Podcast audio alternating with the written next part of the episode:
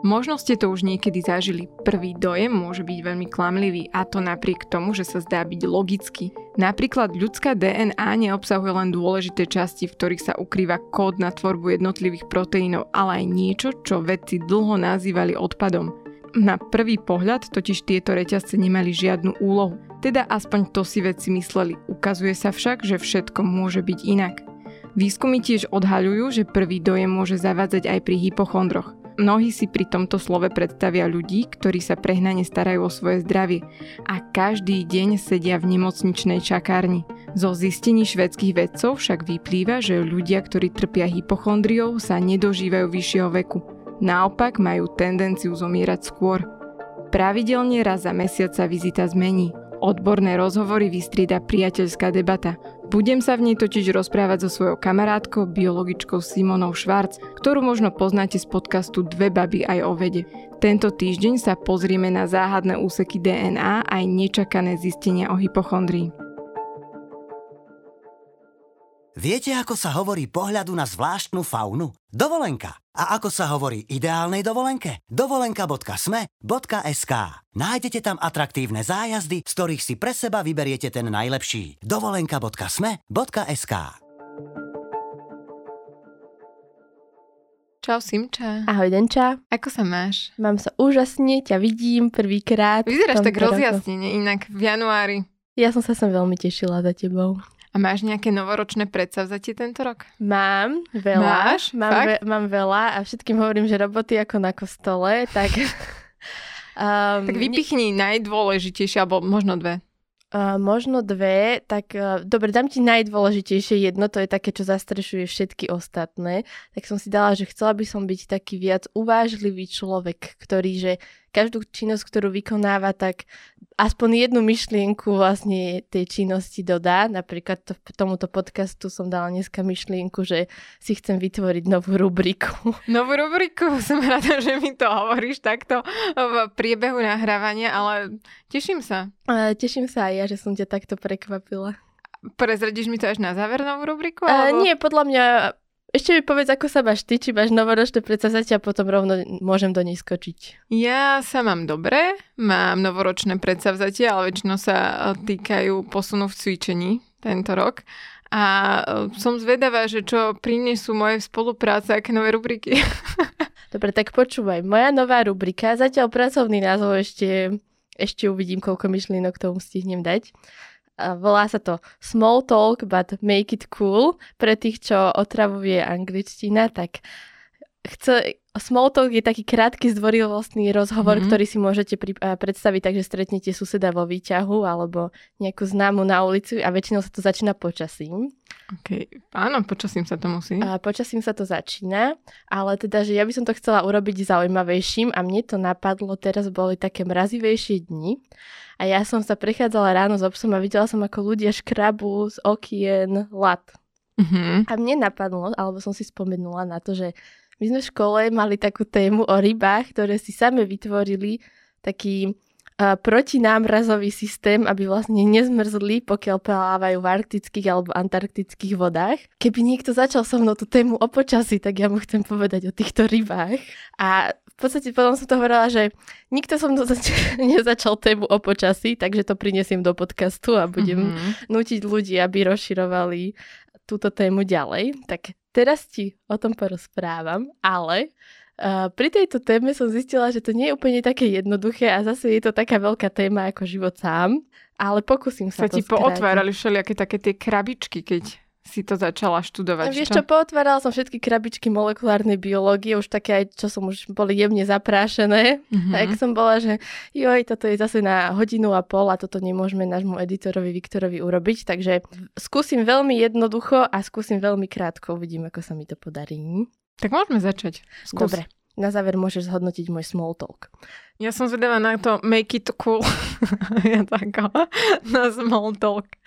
Uh, počkaj, počkaj si na to. Takže, aby sme začali úplne zo široka, tak sa dostaneme k ľudskej DNA.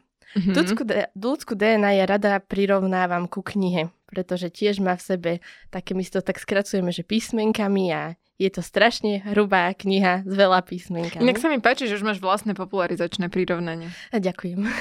A tvrdo som na tom pracovala.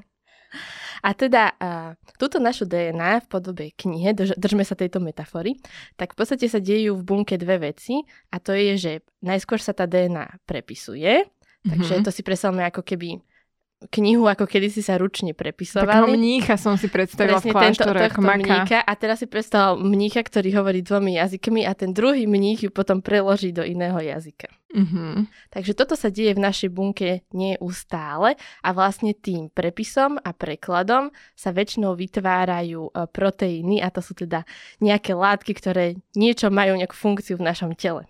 Aby sme si to vedeli predstaviť, tak mám tu také štyri, čo vypichnem, že aký proteín máme napríklad v tele. Hemoglobín, ktoré viaže kyslík v červených krvinkách, alebo keratín, ktorý samozrejme všetci už poznáme, lebo sú tieto beauty influencerky, že to je dôležité na vlasy, nechty, pokožku. Potom inzulín poznáme, alebo imunoglobulíny zase pri a nejakej imunite nášho tela. Myslím, že tebe už chýbal tento podcast. Strašne mi chýbal, prepáč, som sa tiež... Ja, a ne, nevidíte to poslucháči, ale usmievam sa tak, že... Myslím, že je úplne A rozžiarená. lícne kosti mi zase za chvíľu prepichnú podľa mňa líca. A takže toto sú tie proteíny. No, lenže zápletka. Keby sme si to predstavili ako tú knihu. Predstav si takú hrubú knihu, dajme, že 400 strán. A ty otočíš 8 strán a koniec. Došla DNA, ktorá koduje pre takéto proteíny a zvyšok je len úplne, že nedáva to zmysel, že Použitá literatúra alebo čo? nie, je to proste len ako keby, že náhodný zmluk písmen, ktoré sa tam len nachádzajú a Že toto nám ostalo, keď toto nám zostalo, že používali písmenka. áno, 8 strán, skončili sa proteíny a 392, že čo toto je. A vedci túto, tento zvyšok nazývali veľmi nepekne, nazývali to odpadom, až ešte do nedávna. V angličtine sa tomu hovorí junk DNA, Mhm. pretože oni si hovorí, že to pre nič, ni- nič nekoduje, to je proste odpad, to tu len nejako evolučne zostalo z nejakých starých génov, alebo ja neviem, čo to tu je. To je také flákačské vysvetlenie. Také flákačské vysvetlenie. Takže, ale tak nazvali, keď si to dáme percentuálne, tak 2% je teda tá kodujúca časť, až 98%, niektorá litera- literatúra uvádza až 98,5% táto odpadová DNA. No ale jasné, že sa ukáže, že keď máš niečoho 98%, tak asi to tam na niečo bude. Takže ukázalo sa, že niektoré tieto časti, ktoré síce nekodujú pre proteíny, ale stále sú, sa prepisujú. Že stále ich prepisujú a niekedy z toho niečo vznikne. Aby si Mhm. si to vedela predstaviť, tak máme toho mnícha, ktorý niečo prepisuje, Makač. makač a on niekedy dačo prepíše a teda tých 98% nemá nič znamenať, ale zrazu pri tom prepise on sa pomýli a zrazu vytvorí niečo, že aha, zrazu to niečo znamená. A zrazu Mm. ten prekladač to potom, že aha, to je nejaké slovo, ktoré dokážem preložiť a niečo z toho vznikne. Takže toto máme, hej, toto je jedna časť môjho small talku, ktorý už trvá 15 minút. Ešte nie, toto A nie je teraz, 15 minút. ale teraz sa presúvame do studených morí, Antarktidy a Arktidy. Mám to tu poznačené Arktida, Severný pol, Antarktida na juhu. Toto si stále pletiem, ale nás Antarktida momentálne nezaujíma, aj keď aj v Antarktide plávajú ryby, ktoré majú tý, tento nemrznúci proteín, Mhm. ale oni si ho vytvorili nudnejším spôsobom ako tie arktické ryby. Toto vlastne vedcov uchvacovalo, že máme tu niečo, pozor, vypichnem small talk, dôležité, alebo ohorujte kolegov, to volá, že konvergencia a to je jav, kedy vlastne dva živočíchy majú podobnú vla, alebo vyzerajú rovnako, ale vytvo- prišli k tomu úplne inak. Príklad je vták a netopier. Obidva, obidve zvieratá majú krídla, ale úplne iný mechanizmus. Netopier, cicavec, vták, vták. Takže úplne inak. Alebo, pozor, že som našla super príklad a to je také, že to si musíte napísať do Google. To je taký prehistorický plas a volá, že Ichthyosaurus. Mhm. A on vyzeral úplne ako delfín. Ó, Áno, takže toho si, toho si pohľadajte, ale konvergencia úplne inak to vzniklo a toto sa presne stalo u tých rýb a tie arktické na severe. Teraz na to vlastne, oni si tento proteín nemrznúci vytvorili práve z tej odpadovej DNA. že jednoducho oni, ja si tak predstavujem, aj to mi Miroslav, môj manžel, povedal, že existovala taká reality show, kde... Ja, my tu to mostíme dneska, áno. Prepač, sa taká reality show, že dali, že dve skupiny mechanikov na vrakoviska alebo na smetiska a že vytvorte, že postavte mi tank. Ja si pamätám. No, Toto reality show. no a presne to sa stalo týmto rybám, že oni mali v sebe v DNA totálne vrakovisko, oni z toho postavili tank, alebo teda proteín, ktorý im pomáha to, aby im nezamrzla krv v tých studených vodách. A teda, ako to spravili, a to je, že to sú, že náhoda za náhodou, šťastná náhoda, proste tieto ryby úplne vyhrali nejakú evolučnú lotériu, trikrát po sebe, lebo už už sa dostávam do finále svojho small talku. To taký stand-up, to nie je small talk. Dostávam sa do finále. Takže čo sa stalo? Vrátime sa mníchovia, ktorí prepisujú knihy. Takže pri prepise jeden mních sa mu stalo, že neprepísal nejakú časť jedenkrát, ale on ako keby, že preč, prepisoval ju znova a znova a znova a znova, že tá jedna časť tejto, tej odpadovej DNA sa rozšírila natoľko, že zrazu to bylo do očí, že wow, to je nejaká veľká časť, ktorá sa stále opakuje, že asi to je dôležité. Mhm. A teraz vlastne ten prekladač, teda takto, ešte sa to pri tom zopakovaní, to ešte celé začalo dávať zmysel, čiže prekladač, tá, tá, tá, Že ako to prepisoval toľkokrát opakovane, Áno, tak, to zrazu, to dávalo, dávalo zmysel. to zmysel tomu mníchovi, ktorý by to prekladal. Mhm. Čiže zrazu z toho dokázal vytvoriť niečo, čo niečo znamenalo, v našom prípade proteín, ktorý teda zabráni tomu, aby ti zamrzla krv, alebo Mhm. rybám zamrzla v krv. No, ale ešte sa tam stali dve veci. Lebo my potrebujeme pri um, takomto vzniku proteínu, aby vlastne on sa dostal von z bunky. Lebo zbytočne sa nám v bunke vytvorí niečo zaujímavé, keď sa to z nej nikdy nedostane. Mhm. Čiže ešte nejako sa pri tom prepise, tam vlastne vedľa celého toho veľkého odpadového DNA, skončila taká, taká maličká časť, ktorá ešte dávala signál, že toto musí ísť von z bunky. Takže super. A ešte tam náhodičkou, zase evolučná lotéria, ešte tam bola aj sekvencia náhodou vedľa toho, ktorá hovorila, že a toto už túto veľkú časť prepíšte znova že aj ďalší prepisovač, keď sa chytí tej prepísanej knihy, zase tu vlastne ako keby, že tú opakujúcu sa sekvenciu opäť prepíše. A toto všetko sa muselo stať. toto všetko sa stalo u arktických, ja som to vlastne nepovedala, to je, že nie že ryba, to je treska polárna. Takže u tresky polárnej sa všetko toto stalo. Vedecká obec bola z toho normálne, že vyjavená. Šokovaná. Šokovaná, ako je to štúdia z 2019, tak už podľa mňa za 5 rokov už sa trošku upokojili. Už nie sú až takí šokovaní. Presne tak, ale teda takto nádherne sa to stalo a teraz, keď budete vidieť niekoho škrabať vonku sk- uh, sklo na aute od námrazy, tak si spomente na tieto ryby, ktoré takou náhodičkou vlastne vyriešili celý tento problém.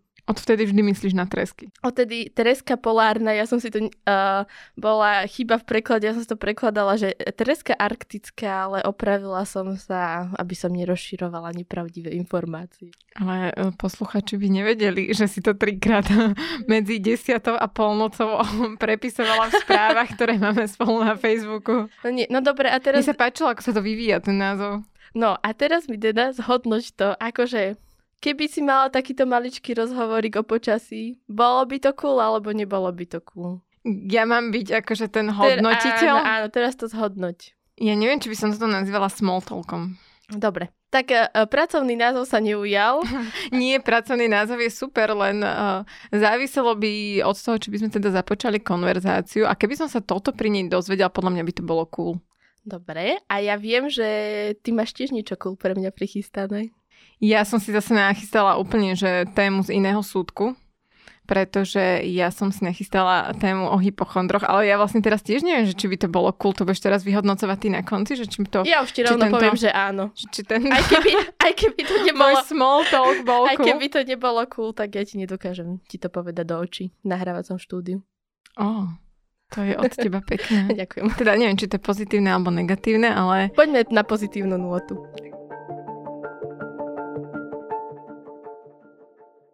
Tak mňa zaujala nová štúdia, ktorá sa týkala hypochondrov, pretože švédsky vedci ukázali, že hypochondri sa nedožívajú dlhšieho veku, čo by asi väčšina ľudí predpokladala, že keď sa prehnane staráš o svoje zdravie, tak pravdepodobne by to malo mať aj nejaký pozitívny efekt, nie? Ale ono sa ešte najvyššie ukázalo, že uh, sa dožívajú menej ako ľudia, ktorí sa uh, nestarajú toľko o svoje zdravie. No a jeden lekár na portáli The Conversation vypísal veci, že prečo si myslí, že to tak je. Áno. A tie ma veľmi zaujali, pretože jedna z vecí je, že uh, neviem, ako si ty predstavuješ hypochondre? Predstavím si hypochondra takého, že sa prehnane sleduje a je to taký ten človek, čo svojmu obvodnému lekárovi nedá spávať, že prosím vás, ja chcem ísť odber krvi a spravte mi EKG a pošlite ma k nejakým špecialistom, že ja cítim, že je niečo zlé. A chcem rengen a tak, tak ďalej. No ale je tam také zákutie, ktoré hovorí, že to nemusí byť takto, že to je ako keby jedna skupina hypochondrov, ale existuje taký hypochondri, ktorí vlastne sa boja ísť k tomu lekárovi. Vieš, pretože majú napríklad pocit, že majú nejaké veľmi vážne ochorenie, napríklad nádor na mozgu a keď pôjdu k tomu lekárovi, tak on im to potvrdí. A oni nechcú, aby im to potvrdil, oni akože nechcú žiť s tou diagnózou, oni ju majú len v sebe, takže ho nikdy nenavštívia. Alebo majú vlastne akože e, panický strach z toho, že um, keď budú v tej čakárni, čoho všetkého sa nakazia, a tak nechcú do nej vojsť. Takže um, hypochondri nemusia chodiť často do nemocnice. Takže to môže byť jeden vlastne z dôvodov, prečo umierajú skôr, čo by ma nikdy nenapadlo. No a potom sa tiež ukázalo, že vlastne títo ľudia, tam je taká súvislosť, že často um, môžu mať e, iné psychiatrické diagnózy a práve tie psychiatrické diagnózy sú spojené s ďalšími ochoreniami, takže to môže byť tiež jedno z vysvetlení. Napadlo by ťa to? Nenapadlo by mi to.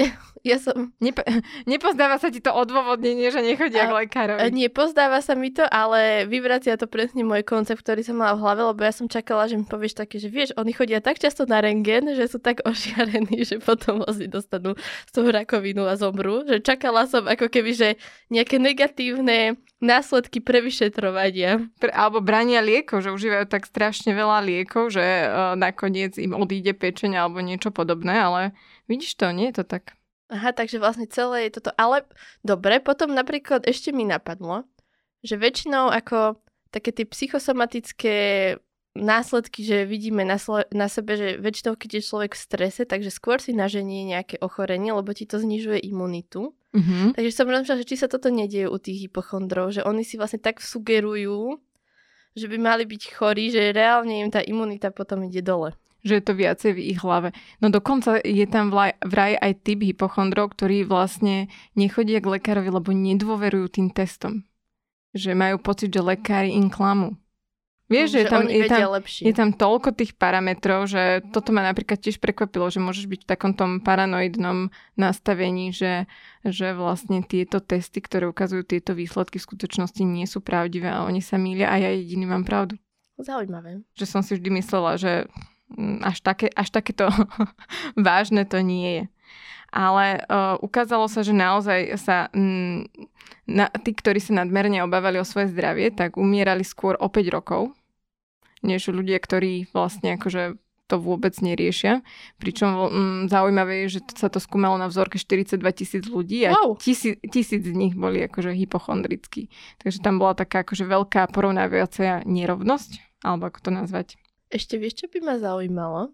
Ako, na, ako keby, že to je, že samoposúdením si tí ľudia povedali, že sú hypochondri, alebo boli predtým nejaké testy, ktoré dokázali určiť? Podľa mňa museli dať, eh, robiť nejaké testy a ono sa inak do, dokonca, akože to ma zaujalo, že dnes sa hypochondria považuje za pejoratívny názov. Vlastne by si to nemala takto volať, lebo je to ako keby urážajúce pre tých ľudí, ponižujúce tým, že sa to stalo um, ako keby um, terčom nejakých posmeškov a uh, dneska vlastne na to používajú termín chorobná úzkostná porucha. Takže určite na to sú nejaké testy, ktoré dali na začiatku štúdiu, štúdie tým ľuďom, aby vlastne ich roztriedili do tohto. Tá chorobná úzkostná porucha vlastne neznie tak hanlivo. Áno, že... Že to už dáva, vieš, že, že zrazu ti to ako keby zapadá aj do všetkých nejakých akože štandardizovaných postupov, že si vie človek predstaviť, že... Áno, aj že vidím, že na, seba, na mne aký to má efekt, že by som potom povedala, že o, tento človek má problém a treba mu pomôcť.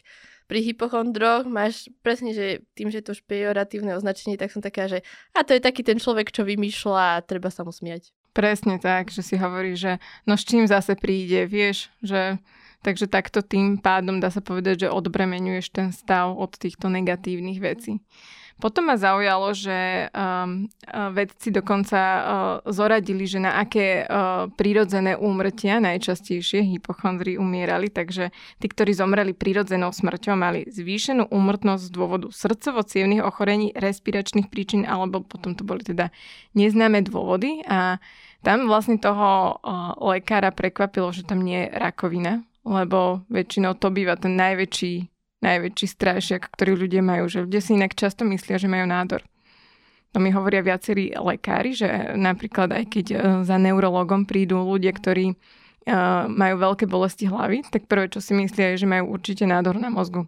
Tomu rozumiem, lebo väčšinou, akože aj ja mám sklony, že poďme rovno k tej najhoršej možnosti.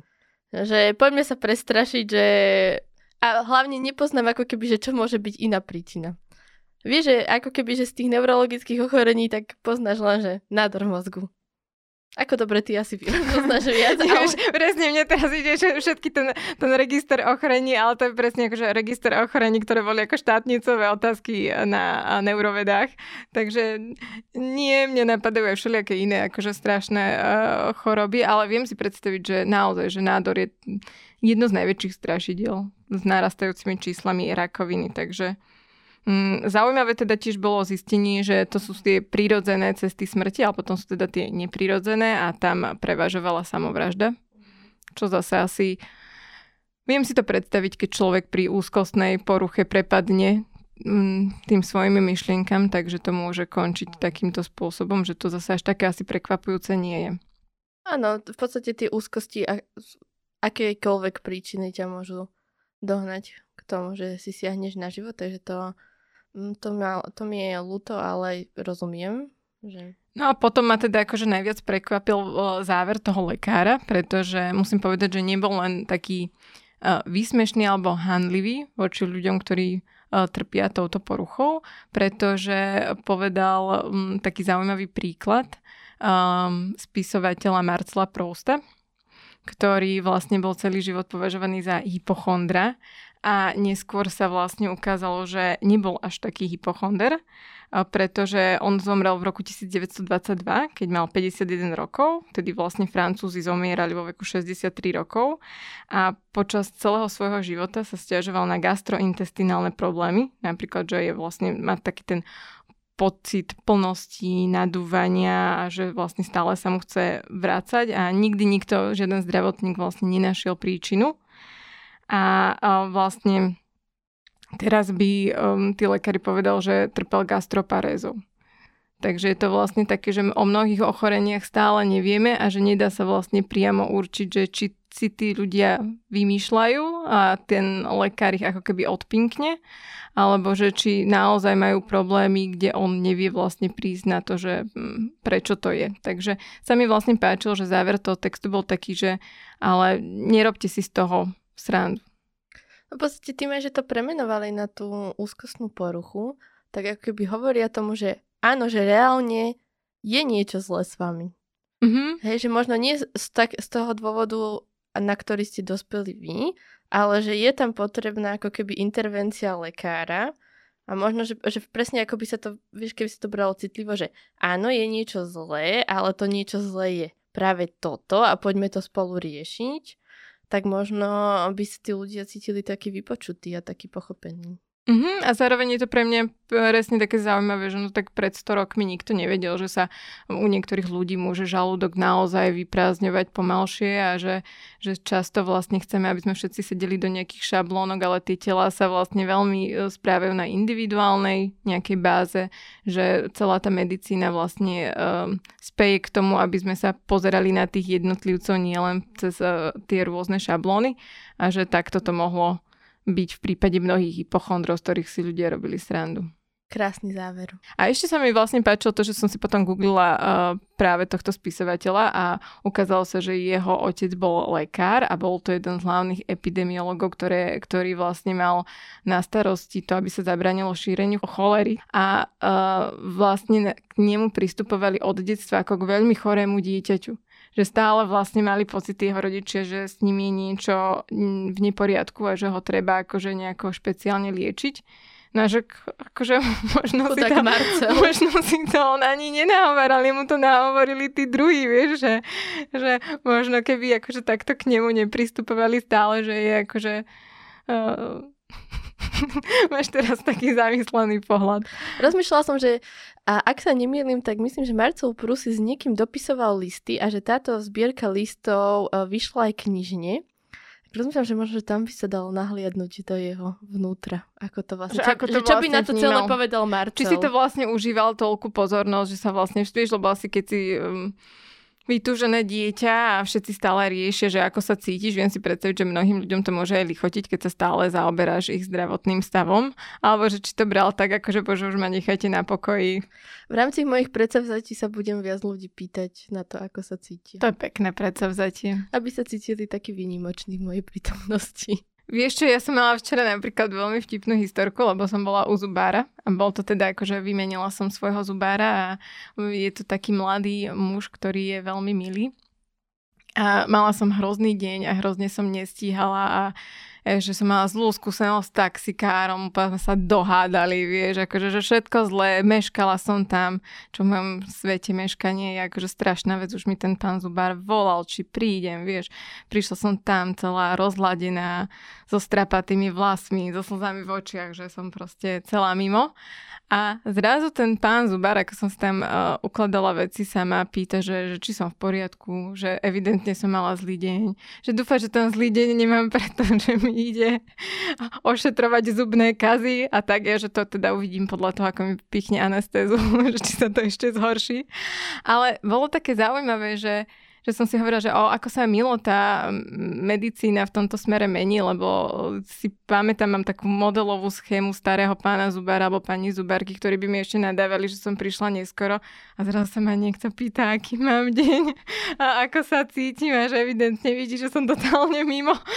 že, že tak ma to úplne tak pohľadilo ešte, ešte večer, keď už mi akože uh, odoznela anestéza a cítila som všetky vrty, tak som si hovorila, že už to bolo také pekné, ako sa niekto zaujímal, že ako sa cítim. Tak toto je najkrajšie posolstvo podľa mňa. To je záver, záver tejto vizity. Musela som ho povedať, lebo nikto nemal preto pochopenie toho šťastia, ktoré som včera pocítila, keď ja ho, som to Ja ho preciťujem, ja, ja tomu úplne rozumiem. Bolo to krásne. Dobre, Sinča, tak ja ti veľmi pekne ďakujem, že si dnes prišla do podcastu a že sme sa takto krásne porozprávali. Rovnako ti ďakujem a teším sa na ďalšiu epizódu. O záhadných úsekoch DNA, ale aj o tom, prečo hypochondry zomierajú skôr, som sa rozprávala s biologičkou Simonou Švarc. A na záver ešte odporúčanie. Simča, máš nejaké odporúčanie? Ja mám pre teba knižné odporúčanie a zostaneme v mori, keďže už som mala dnes takúto tému. Knižka sa volá Hora v mori, je to beletria, je to sci-fi, pre mňa uh, žáner, do ktorého nezvyknem až tak často zabrdať, ale Podarilo sa mi tentokrát. Povedala by som, že je to pre ľudí, ktorí si užívajú, že pekne vystávané prostredie, myšlienky, ktoré, ich, eh, ktoré s nimi zostávajú dlhšie, ale nie je to pre ľudí, ktorí eh, vyslovene prahnú po akcii a po nejakom brutálnom deji. Takže verím, že niekomu to sadne, za mňa určite áno.